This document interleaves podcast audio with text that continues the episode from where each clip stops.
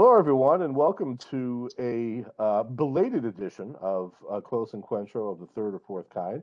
Um, we uh, had a, a, really busy Friday that uh, threw our schedules off, and then the weekend came, and and uh, you know family life kicks in and whatnot. But we're but, but we're back this week. Uh, you'll get two episodes this week for the price of one. Two for the price of one. I am your Kansas City host, adjunct uh, philosophy instructor and faith outreach director for Habitat for Humanity here in Kansas City, Jude Hunt, along with John Gonzalez out here in Brooklyn uh, with Catholic Charities, the director of parish and community relations, and adjunct professor at St. John's University. Good morning, fellow listeners. Good morning, Jude. Good morning. Uh, Good morning. So, I just, uh, um, yeah, go ahead. Well, no, I was just going to say. So we've talked about our our day jobs a lot, you know, um, mm-hmm. which is good stuff. Uh, but a lot of people like wanted it. to know about our, uh, you know, our night jobs of fighting crime. Uh, you know, as as uh, uh, as ethics professors. So um, we thought we'd spend some time uh, in this episode just kind of sharing experiences about teaching ethics to students here in the 21st century and yeah. all the sort of different things that go with that. Yeah, I mean, especially because you know uh, one of the things we like to do on this show uh, is just go over some of the you know what's happening, and uh, in some ways, it's luckily, it, knock on wood, it's it's not exactly the most eventful week. This is the second week of Lent for us Catholics. Um, I know there's a lot of uh, you know the Pope is getting ready. There's a lot of news about the Pope going to Iraq. That yes. is certainly going to be a mm-hmm. you know a very historic uh, but important thing to, to to look at. Um, and um, you know, and and CPAC is going on. Uh, you know, with the uh, conservative American community, right? Uh, and some of us uh, faith-based people are seeing the golden statue of our former president and thinking, how does that? How does this not violate the most core aspects of biblical teaching, but you yeah, know, the first okay. the first commandment, yeah, right, exactly, right. just that, just that little one, you know, right. But, uh, shall make no idols and you know gold. I mean, you just couldn't make it any any flagrant. Right. Um, right. But other than that, uh, the current president is working on you know many uh, many issues we were just talking about. There's certainly the, the equality bill, COVID relief, um, which I think is being vote has been voted. Uh, the parliamentarian made the decision. The uh, limit the um, minimum wage was taken out. Is it is it voted or is it being voted right now? Um, so it was voted on in the House and passed. It went to the Senate, and they're in reconciliation this week. Then so reconciliation. reconcile the the Senate version and the House version. Uh, one of the casualties of that, unfortunately, was the minimum wage uh, right. increase. But I think it'll pass without that, and so now they'll have to figure out how to do minimum wage, you know, another Separately. way. So yeah. yeah, yeah. No, so that's you know that's all good and that's all happening.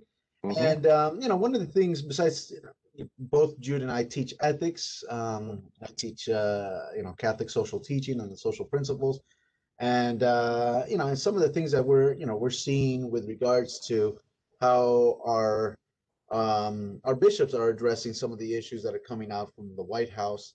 Um, you know, it, there's a lot of there's ethics has a lot of roles to play. My my fiance actually was asking me um, this weekend. She was like, "Well, she she kind of knows what I do. She focused most on the social ministry versus the the professorial stuff. Uh, she just kind of admires that from afar, but when I get to the subject matter, she kind of like, I, I don't get it. I don't, I don't, gonna get into that. Um, but she was kind of saying, uh, so it's not like you're, um, what's she call a politician or a, um, uh, um, not a philosopher, but a, um, because technically a lawyer, excuse me, a lawyer yes. with regards to, you know, making just stuff up as you go along. Mm-hmm. And uh, I said, well, um, kind of guiltier actually, because yes. those of us in the philosophy and uh, ethics and at the and theological areas, I mean, we create the framework uh, right. from which a lot of these arguments need to have a foundation. So on the one hand, I feel like I can take pride to say that's what we do. We create right. this, this, we talk about and, and and through you know academic discussions and papers and reviews. You know, here's a here's foundationally foundational principles and process and then of course the details are what the legal community brings to the floor and and and so that's you know that's a minutia but but I, in the other sense, I felt like, well, I'm, I'm kind of guilty. I mean, we're we're guilty for creating the language that you know can get used and misused, just like scripture can get used and misused. Right. Uh, you know, from uh, from these things. So uh, she wasn't too happy with uh, you know my uh, uh, participation in uh, in this uh, you know the careful word in this you know BS profession. right. Uh, but uh, but you know, it, it made me think about at least, uh, you know, and, and you know, how do we, how do we, how do our bishops, how do you know, become about developing this, uh, you know, these frameworks, and what are these frameworks? And some of, for you know, for our listeners, you know, some of it is, is you know, may may be obvious, and some of it may not be. So yeah, I think uh, let's spend some time and and chat about, you know, what is, you know, I guess ethics, what it is that we teach, um, and. Uh, you know, we might use this. We might both use this in our classrooms. Absolutely, yeah. Um, a lot of the things we talk about, um, you know, one of the things that you know we were talking about earlier is the fact that you know not only does the end have to be ethical, but the means to the end also has mm-hmm. to be ethical as well. And that was a topic that came up early, or you know, the bishops um, late last week, you know, issued statements about the COVID relief bill and the um, Equality Act bill, which were somewhat problematic um, uh, because there were there were things in that in those statements which just flat out were not true, um, and whether that was the result of bad, um, you know, staff work, you know, or, or whatnot, uh, or you know whether there was something more disingenuous about it, but you know they're making the claim, for example, that you know that abortion was being funded in the COVID relief bill, and there's not a single word uh, in that bill. You know, you read the bill, there's nothing in there, you know, that references abortion. Um, so what's the motivation behind that? You know, um, right. Why are we going to attempt to sink a bill that is going to help a lot of people over something that is is a phantom, a shadow? Um, and you know, it kind of goes back to this obsession with that one issue that uh, is clouding all other things. And then you know, the Equality Act again, um, you know, they were, um, you know, attempting to make a slippery slope argument, and right, there can be a, a, legitimate use of the slippery slope as long as you can provide evidence that that a previous slippery slope has happened. Uh, and in this particular case, that just isn't true. You know, they were making arguments in the past about, um, you know, same-sex marriage and how it was going to go down this particular, uh, you know, path and it was going to force churches to uh, you know to violate their own beliefs about marriage and and performance right. things and those things simply did not happen they just did not happen. So um so the slippery slope argument loses a lot of force when you know your past appeals to it themselves have not been true. So um so our advocacy in our day jobs um you know have to reflect ethical frameworks uh not only in terms of what we're advocating for, but the means in which we're advocating for those things as well.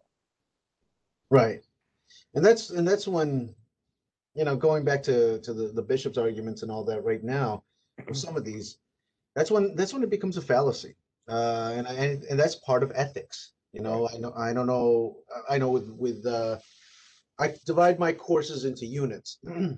it just helps me organize it uh, as far as how to organize the testing and all that and uh, you know I, I, like to develop the the history the context for a lot of the principles that we address of course the principles themselves right. and at the end the utilization of those principles which includes the fallacies and that's right. that's when i bring that out and um, and how to make a logical argument and and you know we, instead of just throwing out there yeah, there should be like pope francis is promoting dialogue discussions right. but the quality of those dialogues the quality of those discussions um, you know, and some things that we like to think are no brainers, but honestly, in today's day and age, we have to, we can't assume anything anymore. And, uh, you know, it's not just, uh, you know, speak with authority, fine, but know what you're talking about. Know right. how to deliver an actual rational argument. What are the components for a rational argument? Mm-hmm. Uh, and then, of course, you know, looking at logical fallacies, which, by the right. way, I, I don't know if Jude is you know, you, you guys are just listening to us. I keep looking to my right, and probably what, the, what, the, heck is he looking at? And and if I point my screen in that direction, Jude, you're gonna see. Right. You've got that whole chart of logical fallacies, right? The logical fallacies arguments. Yeah, I and I keep it here in my office. Why? because I discovered, well, on the one hand, after work hours, what I like to do is spend an hour or so, and like tonight, I'm gonna have to grade papers. So so I find it easier to just grade papers here when everybody's gone versus going home. Right. And you know, so it's just easier for me. Uh, but also uh, in social media world with Facebook and and all these, I find it very helpful for me to have this list yep. uh, because when I'm I'm you know I'm putting a post and I have a, a troll or a, uh, you know a, somebody who mm-hmm. you know decently wants to argue or wants to understand a certain point. Right. Then I can I can make it a point when they offer a counter argument. Is it a legitimate counter argument? Right. That's in ethics, the whole idea of logic. Right. And uh, you know, and rules for arguments. And there's a number of texts that I use, uh, you know, right. to, to help out with that. So, so that's that's in the delivery. I don't know if. Uh, what do you think we talk about some of the uh, the the um, the philosophical frameworks? Uh, since yeah. you introduced me to that one book, I'm thinking about that really, you know, gets into. Oh yeah. yeah. Yes, a preview of coming attractions. We're going to do a little book uh, discussion here in the coming weeks. So stay tuned for that, dear dear listeners. Um, Honestly, it'll probably take me a month to get to. I have. A, I have a, that's quite all right. I Jude already read it. It's uh, what is it called? The Six Theories of Justice, and I'm excited to read it. But I'm kind of caught up with a little. I'm trying to get cut down on my on uh, on some of the readings that I currently have. So. I totally understand.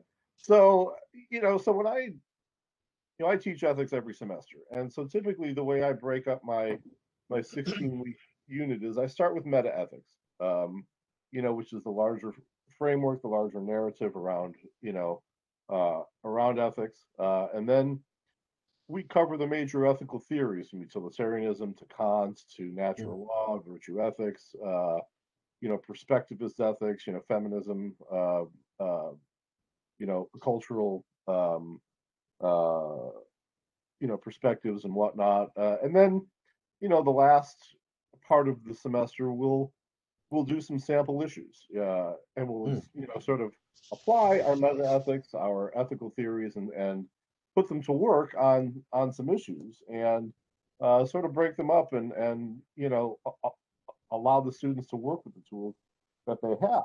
And um, that seems to work very well. Students are are, are you know fairly engaged. Um, you know for a while you know we've heard about this, you know, dictatorship of relativism, right?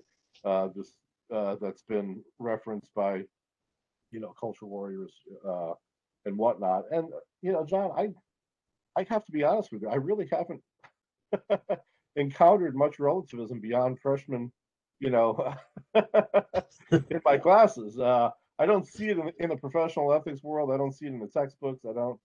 Uh, uh, and so you know everybody's working with a framework that we can know things uh, right right. about you know about ethics. The question is what what those things are that we can know um, and um, which i find rather encouraging. I think that's a uh, you know very good thing. So um, absolutely know, yeah. has that has that been your experience too? Uh, well um, I as far as with the with my students, and I, I guess I I mean I teach a lot of freshmen, and sophomores uh, in college, you know, that, that are coming into this, and uh, and so um, you know I understand what especially Pope Benedict the Sixteenth he he um, he raised the concern of relativism and. Right. Um, I think part of that concern, and there, I think there is a legitimacy in how in how he expressed that concern, with regards to, you know, we've gone into the postmodern world, and there is a lot of shifts that are going on, and I have to respect that. You know, there, right. there's certainly a lot of shifts, and there the concern being that's kind of like the old adage, you know, don't throw away the baby with the bathwater. Right. Um, you know, what's where where's the we don't want to lose the foundation in right. recognizing and being open to so many cultural engagements. You know, to be honest right. with you, prior to World War II, there wasn't there wasn't so much of that. We live within a Western, mostly German, uh, philosophical ideal that Yes. you know German that you know which interpreted from the Greeks, um, and so we had an idea of universalism, but it was really one cultural context that dominated the scene, and we took it for granted because that was, you know, that was that was acceptable. And since then, we've become aware and appreciative of the feminine way of looking at things, the Latin American way of looking at things, the you know uh, the you know the African and Asian uh, you know uh, gifts, the perspectives that you know that they bring, so the other cultural uh, norms, and that's um, you know, and so and, and the church has moved uh, you know with Vatican II in that direction, and so the question is, how do we open up, engage, embrace, you know, the the other cultures? But then the reaction, and again with Pope Benedict, the legitimate part of the reaction is how do we not lose ourselves Correct. in the midst of this uh, of of this uh, post-modernity? Right. And um, and I think in my students, what I see is, especially uh, in freshmen, you highlighted the freshmen, um, they're kind of torn in, uh, in in the mix. Is my impression because on the one hand, those who go through religious studies, CCD, Sunday school, Right. Protestant or Christian or Catholic, it, it matters not. Um, you know, they they they get these, you know, the these you know basic dogmatic teachings that they're told to believe in and Right. But as far as the connection with making decisions in the social world, when that when I receive them, a lot of the cases, except for a few that that go to you know where where there was a moral uh, some type of moral theology high school course, um, they, there's no connection Right. there's almost no connection. So so we've created this schizophrenic reality of religion over here, and then and then this moral quagmire you know, out here. Uh, and so I kind of find it as my responsibility to really build that bridge. Um, so Mhm. and and the and why it's and why it's such because I don't think the folks at the uh, at the elementary school and the middle school and the and with some exception in high school, uh, they know how to make the bridge. They know how to make the connection. Right. So, so part of what I do in, my the very beginning of my class is I, I refer to Paul, Saint Paul the Apostle, Right. and this whole talk that he has about. Um, uh, and I, I'm trying to remember what letters. Uh, I think it's Corinthians. Um, I think he mentions it a couple of times. But you know, faith that you consume as a toddler drinking milk versus faith that you consume as one who chews solid foods. And he makes those distinctions a couple of times. And I say, you know, in some ways, you can, you're coming out of the first realm, but you need to, and I'm hoping as you go into a professional career, you recognize that there is a role faith plays with regards to your professional life, your moral life, your you know your your virtuous life, and so and so yes, we have to talk about uh, at the end. Uh, you know, I I try to I try to like set the context, paint you know paint the uh, the background, and then put the details, and and at the end of the third unit is for me the frameworks, what's you know, deontology, the idea Yeah. of moral absolutes, consequentialism, Right. with you know that's the utilitarian Right. uh, you know, the the which is you know basically the ends justifies the means. I've always loved Gula, and the idea of proportion. Oh, yes. um, was it James Gula or Richard Gula? Richard Gula. Yeah. Richard Gula, and um, you know the the proportionalist because I I say you know I tell my students it's it's never as simple as it seems. Right. Um, and uh, and so with with Gula, it's the focus on proportionalism. There is a point to to you know to look at the ends. One has to Right. also look at the means. One has to look at the intentions. One one has to look at all the proportions of making a moral decision. But then I really stick, especially after talking about natural law, uh, with I really go um, into virtue ethics um, Right. because I think uh, in the postmodern world that's that's probably been the biggest highlight is looking at our own character development. Um, so, so yeah, that's uh, that's kind of the you know the, the path that I've taken with with regards to my approach on on teaching ethics. Yeah. I think that makes a lot of sense, especially in the Catholic tradition. You know, historically, our two our two pillars in terms of of ethics have been n- have been natural law and virtue ethics, um, and we have always been perceived as an absolutist um, Yeah. type of ethical system. But if you actually look at those systems, they're not that at all. Um, right. You know, natural law has four general principles that are not very specific. Um, you know, Aquinas says there's these four, and out of that we discern all the you know all the other moral decisions that we make out of these four principles. Um, you know, and he provides us with a framework of doing so uh, with the um, you know with the principle of of double effect without again making the decisions for us. We have to apply those those four you know those four pillars. And you mentioned proportionalism as one of the four you know key elements within um, you know within the principle of, of double effect. But um, you know I find students really attracted to virtue ethics because on the one hand it provides us with an ideal to strive for. You know we have a virtue, but at the same time we also recognize the fact that that virtue is somewhat um, uh, function dependent upon our particular relationships and with our particular right uh, you know, states of life and and you know and whatnot. So, and you know, I usually give this example of uh, you know all belonging to a to a military unit, and one of our members is captured, uh, you know, behind enemy lines. You know, mm-hmm. there are various responses to that. Okay, one person, you know, curls up into a fetal position and is so afraid that they can't, you know, function anymore. Well, that's obviously, you know, not the virtue of courage.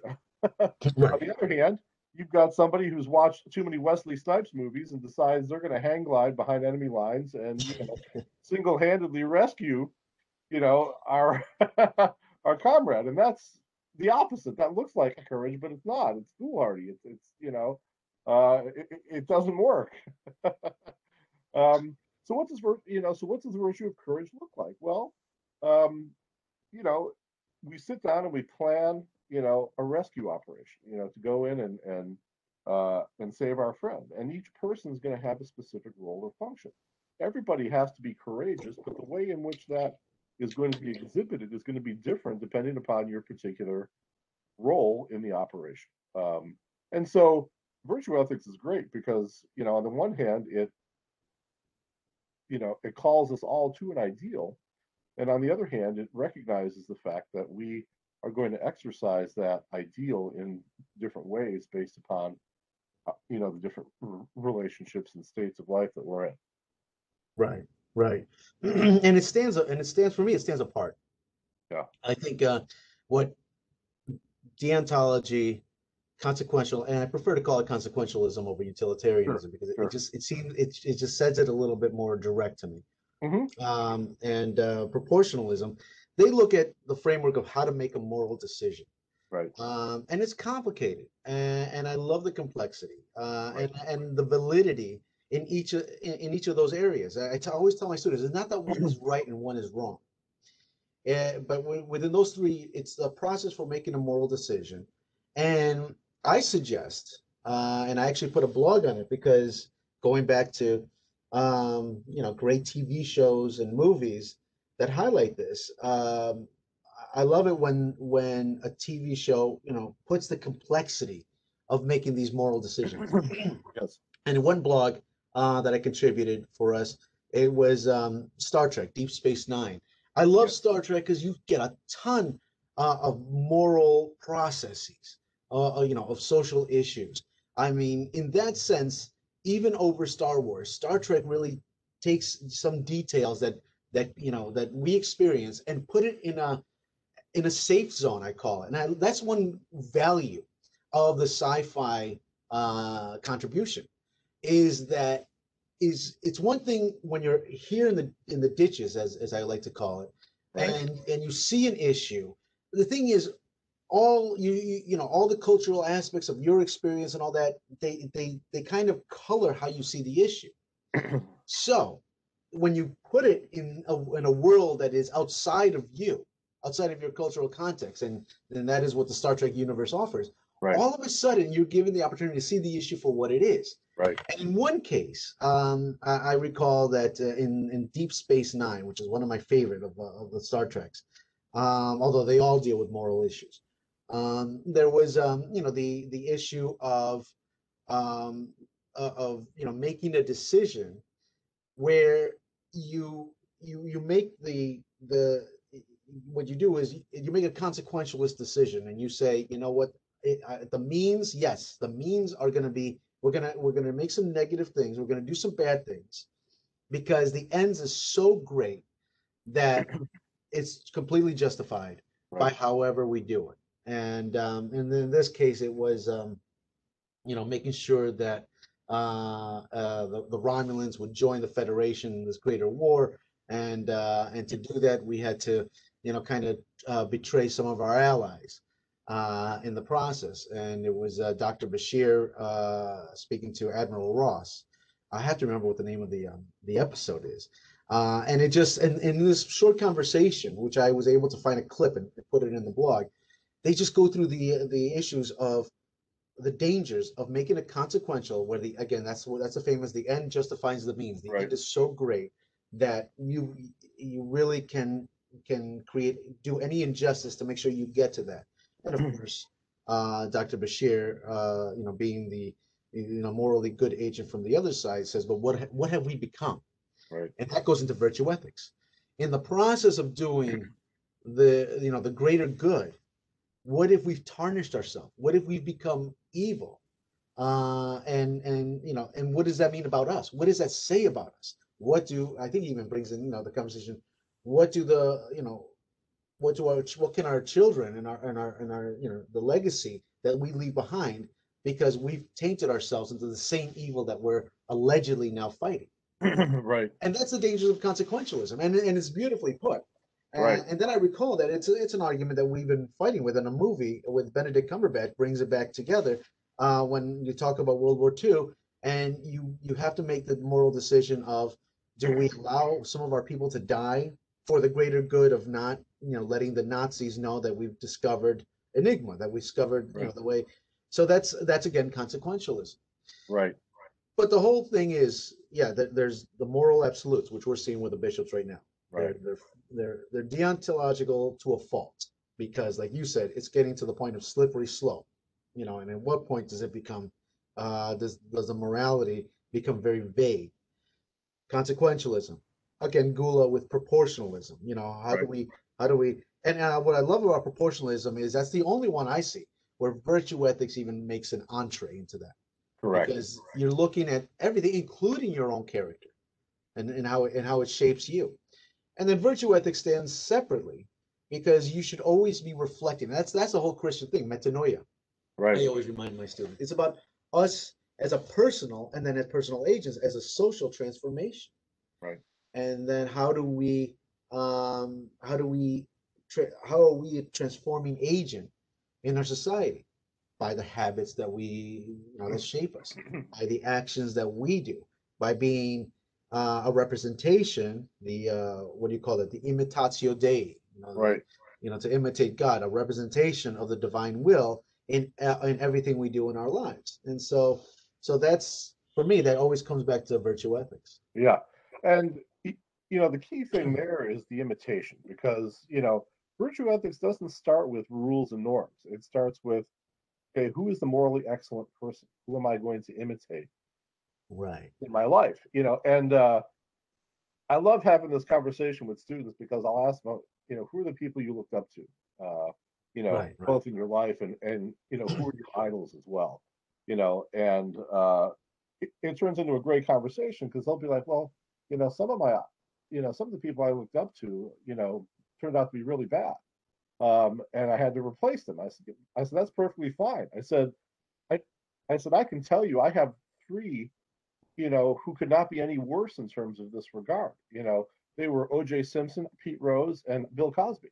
Okay, uh, needless to say, I had to replace all of them at some point because, they, you know, but that doesn't mean that there isn't a, uh, you know, and for us in the Christian tradition, you know, our imitation is the Lord Jesus, right? Um, right. Yeah, right. And you know, and, and it's really the idea that, you know, human beings learn more by example than they do by, you know, fiat or absolutely decree. And I kind of want to bring this into a, you know, a church setting. You know, a few years back when, you know, Pope Francis issued Amoris Laetitia, there was all sorts of, you know, squabble and complaint about, you know, oh, he's changing church teaching and whatnot. And I'm like, no, he's not changing church, you know, church teaching. He's just getting us to discern rather than, you know, and whatnot, you know. But, you know, some of the people who were complaining about Amoris Laetitia were were people who, uh, you know, and I remember having this this conversation. I said, you know, first of all, no, you know, outside of us in church world, most people aren't going to read a Amoris Laetitia. Okay. Secondly, the only thing you're referencing is a footnote, okay, rather than the actual core text, you know, where where he raises a particular question. Okay, this does not impact people's lives. What impacts people's lives are the people that you put forth as shining examples, you know, for us to follow. And if that's going to be people like Rush Limbaugh and Newt Gingrich and Steve Bannon and Donald Trump, that is a far worse way to undermine marriage right. than than some abstract conversation about you know how are we going to reach out to you know Catholics who are in a situation where they're divorced or remarried okay? Which is a pastoral decision. It's not some you know absolutist thing okay? Um and so we have to be careful about those things. And i think you know, we've talked a lot about this on the show and in the blog about, you know, about the fact that we've, uh, you know, in our church, we've sort of held up these people who, you know, are less than ideal figures when it comes to marriage and whatnot. Right. Um, and, you know, that, uh, that undermines things far more than, than anything else. Um, yeah, so, absolutely you know, and again, that goes back to virtue ethics. Are we holding up, you know, you know, models of virtue for people to follow? And, and again, this goes back to, you know, this was Socrates's defense, you know, when he was put on trial. You know, he was accused of being an atheist, and he said, "I'm not an atheist. He said I believe in the gods. I just want stories about the gods that are worth believing in and worth listening to and following." Okay, right. look at the stories about our gods. They rape and pillage. They start wars. This is you know, how are these people going to lead us to virtue? They, they can't. Okay. But give me a story about a god or a goddess who, you know, is worthy of, you know, of that right, emulation. Right. And I'm with you. And for us, that's the Lord Jesus. Uh, right. That's what, and that's where we go from imitatio Dei to imitatio right. Christi. Right. Um, because he, he is that bridge for us in, in his humanity right. to do that. And, um, you know, for any of us who, who read, you know, I think, uh, you know, there's the, Jesus, there's an excellent book that I had read some time ago, Jesus and the and Virtue Ethics. And it exactly did just that. It looked into the example of Jesus as though as that moral exemplar for uh, for our virtues. And you're absolutely right, Jude. Uh, we have to be very careful, and uh, because as much as we want to say, here's the issues and here's the and, and and here's the framework for for for the policy and all that, people look to the examples of individuals. Right. There, there's, there's just, and they know what they're looking at. You, you right. can't, you, you can, you can only color it a certain way. I mean, the evangelical community can paint Trump as, as, uh, as much as they want to. People know what they're looking at. I mean, right. we're really trying to hope that people are, are, are just ignorant uh, and and we make fun of you know academic and uh, academic approaches, uh, theological approaches, uh, people are smart. People know right. what they're looking at, and you have to be careful. I, for example, um, as far as politically, one of my idols is uh, idols. That's a bad word. Uh, one of my um, heroes, uh, you know, exemplars, heroes, is uh, FDR. Uh, because you know Franklin Delano Roosevelt, I was impacted when I went to the uh, memorial, and a lot of what he said really, you know, meant a lot to me. It, it really it really affected me as a uh, as as a moral lens to look at this country, to look at the values of this country in the midst of the Great Depression and World War II, and all. And so I can say even now that politically and socially, this man is a hero for me. Mm-hmm. Now I'm not going to put blinders on. He right. what he is not a hero for marital relations. He is right. not a hero for sexual ethics. He is not a hero for how to how to uh, you know uh, you know be a responsible uh, you know, father and uh, and a husband. Um, yeah, I, that's just that's just the reality, and I have to, uh, and I have to be. Everybody, saints are sinners. Uh, Right. That's something we, you know, we remind ourselves. But we have to we have to be honest with, with, and so and so can be an exemplar for us, our grandparents and all that. It doesn't mean that they're perfect. You know, Right. for us as Christians, we're lucky to have God and. Christ as the model of perfection for us to go with. Right. Uh, but we can still honor our relatives. I still honor my grandmother for everything she meant for me. Right. I know that she was that she had her, her massive imperfections uh, here and there. It doesn't, you know, and and I reconcile with that. It doesn't take it doesn't take away uh, what she was for me and what model she was for me. You know, while accepting the flaws that she had. Right. So, you know, I think uh, I think virtue ethics um, is something that we that force us uh, to to really constantly reflect and have those models that remind us. I like to have my saints uh, here in my wall, hmm and the saints for me, it's not that they themselves. I I always have like uh, the image of Christ somewhere like in the middle of you know them because again Christ is the example. The saints themselves have their flaws. Yep. I have them because there was an aspect of their lifestyle that I feel is meaningful for me and what I want to achieve. Bartolomeo de las Casas, Yes. he came through uh, at a time that was very you know marginal for him to think about the idea of universal human rights but Right. he, he he knew how to make that framework while in his earlier life he himself had slaves Right. you know so you know wrestling with that uh saint vincent de paul is one you know on my left side uh he was a little bit corrupt in his early life Yeah. you know absolutely Yeah. He yeah, was, uh, you know, before he found the preferential option for the poor, he was, you know, he was in the preferential option for the rich. Um, exactly yeah you know his story then right. Yeah. Yeah. But he came through a journey where he became a model of charity. And that's a model for me. But I mean, he had his flaws. He had his, Right. you know, uh, you know, all of them have their have their flaws. So um, you know, it's it, it I think it's good for us to keep reflecting, have our models, um, critique our models sometimes, but virtue ethics, the beauty of virtue ethics, it's it's it's it's about your ongoing moral development. And I have to remind my students, the reason we say imitatio Dei is because it's an we we strive to imitate. We're not there yet, and we Right. and at no point can we say we're ever really there. It's our goal. It's our Right. life goal. You know, however that actually ends up in fruition, you know, uh, in the next life, it's always the goal uh, to be there. And so there's this wonderful principle that I teach at the at the at, at, at towards the end uh, of gradualism. Right. You know, gradualism reminds us that we look at issues like sexual ethics, and this was mentioned by Cardinal Marx, I remember uh, very eloquently when the Amoris Laetitia came out. We look at issues of sexual ethics, but because we had that pastoral lens that you mentioned, Jude, Right. we recognize that we don't get caught up with the judgment of an issue uh, and judging people sinners and removing the Eucharist from you know from them. But we see that they've they've made some where as they've made some errors, they've gradually come to a point where they're moving closer to God.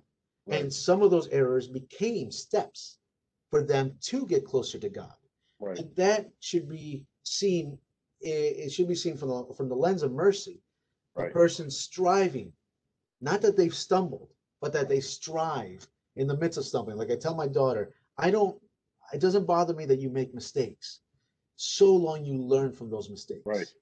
you know for me that's the principle of gradualism in a very you know uh you know as a parent what you know especially when your child is 21 and you technically don't have you know you, you can only you can only mold them so much at that point then then you kind of strive for you know for that gradualism you're going to make Right. mistakes i made mistakes You know, Exactly. when we're when you and i uh are when our children are younger we dare not say that Right. you know they, Exactly. they, they look to us at a certain a certain rank but when they become older and they realize you're not perfect then you Right. can have to you know you have to be open with that and say yeah all right i'm not perfect and neither will you be but i strive and here's how I str- i've striven uh you know as your father uh, you know a- as a professional person and here's where you need to strive while also making some mistakes along the way Right.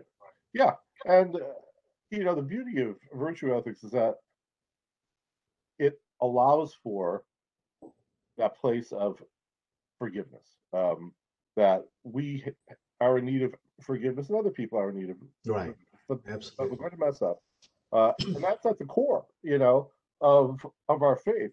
You know, the gospel today, you know, be compassionate as your heavenly Father is compassionate. That's what Jesus is, you know, saying in the Sermon on the Mount. And again, you know, the imitatio Dei, you know, um, that is our ideal. Um, we are to to to we are to imitate God's compassion, um, uh, and not, you know, not any other standard. Um, and um, you know, one of the fallacies that you know are on your wall there is, you know, what aboutism, right? We tend to, you know, which one? This well, what about this person or what about that person? Well, that's not. Oh, oh, you know, yeah, that's not our standard. Our standard is the Lord Jesus and you know and God Himself. Uh, um, like tu quoque or something like that. Yeah, tu quoque. Right, right. Yeah, exactly. Right. Um, yeah, somewhere find it. Yeah, it's yeah, it's become more popularized as what about is you know where you know we have a flaw of ours that is exposed, but we'll deflect away from dealing right, with that by right. saying, well, what about this person? Uh, and all that seeks to do is to justify ourselves, uh, you know, before others, uh, rather than to actually address the, you know, the core problem and whatnot. And and and you know, uh, activities like the examen, you know, are important ways of, oh, yeah. of doing this every day. Um, you know, and reflecting on even my even my secular students, you know, recognize the fact that, you know, you have to constantly think about, you know, your ethical life. This isn't something that you're ever going to arrive at, you know, the fullness of perfection in this lifetime. Uh, uh, and, and, we shouldn't be putting up statues to people uh, uh until well after they're dead, so that you know. We should not be putting up statues of gold in general. right. right, exactly. So, um, so um, you know, but uh, but you know, students uh, I find are, are very attracted to you know the ideas within virtue ethics. Um, yeah, because you know we tend to look at you know ethics in in, in sort of specialized areas, whether it's business or medicine or whatnot. But but uh, you know, and uh, you know, with our various you know thought experiments and whatnot if we you know it, it can become a real abstraction but virtue ethics reminds us that ethics is a daily thing and, and it's a very uh, uh, ordinary thing uh, absolutely. you know um, so a necessary thing.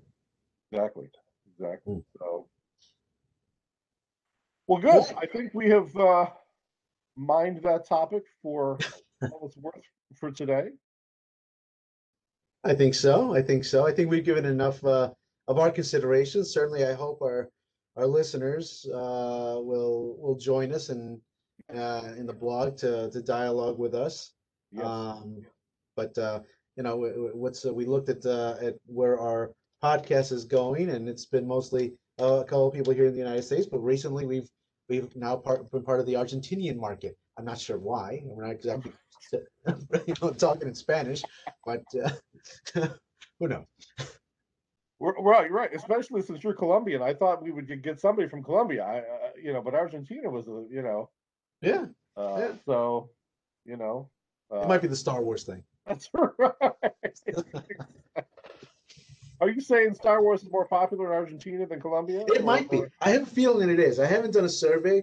I mean, that's that's some that's for somebody else to do a a PhD on, on the, the ethical influence of Star Wars globally. But I have a feeling Argentina is going to be up there. Interesting. Okay, I can't wait to see the results of that uh, from our from our sociology department and other social sciences. So, uh, but dear listeners, thank you again for uh, joining us uh, during this particular time. We will be back later this week for our, our regularly scheduled programming on Friday. Uh, but in the meantime, share with us your thoughts, your feelings, uh, your own experiences on these topics, and we look forward to encuentroing with you later on this week. Amen. All right.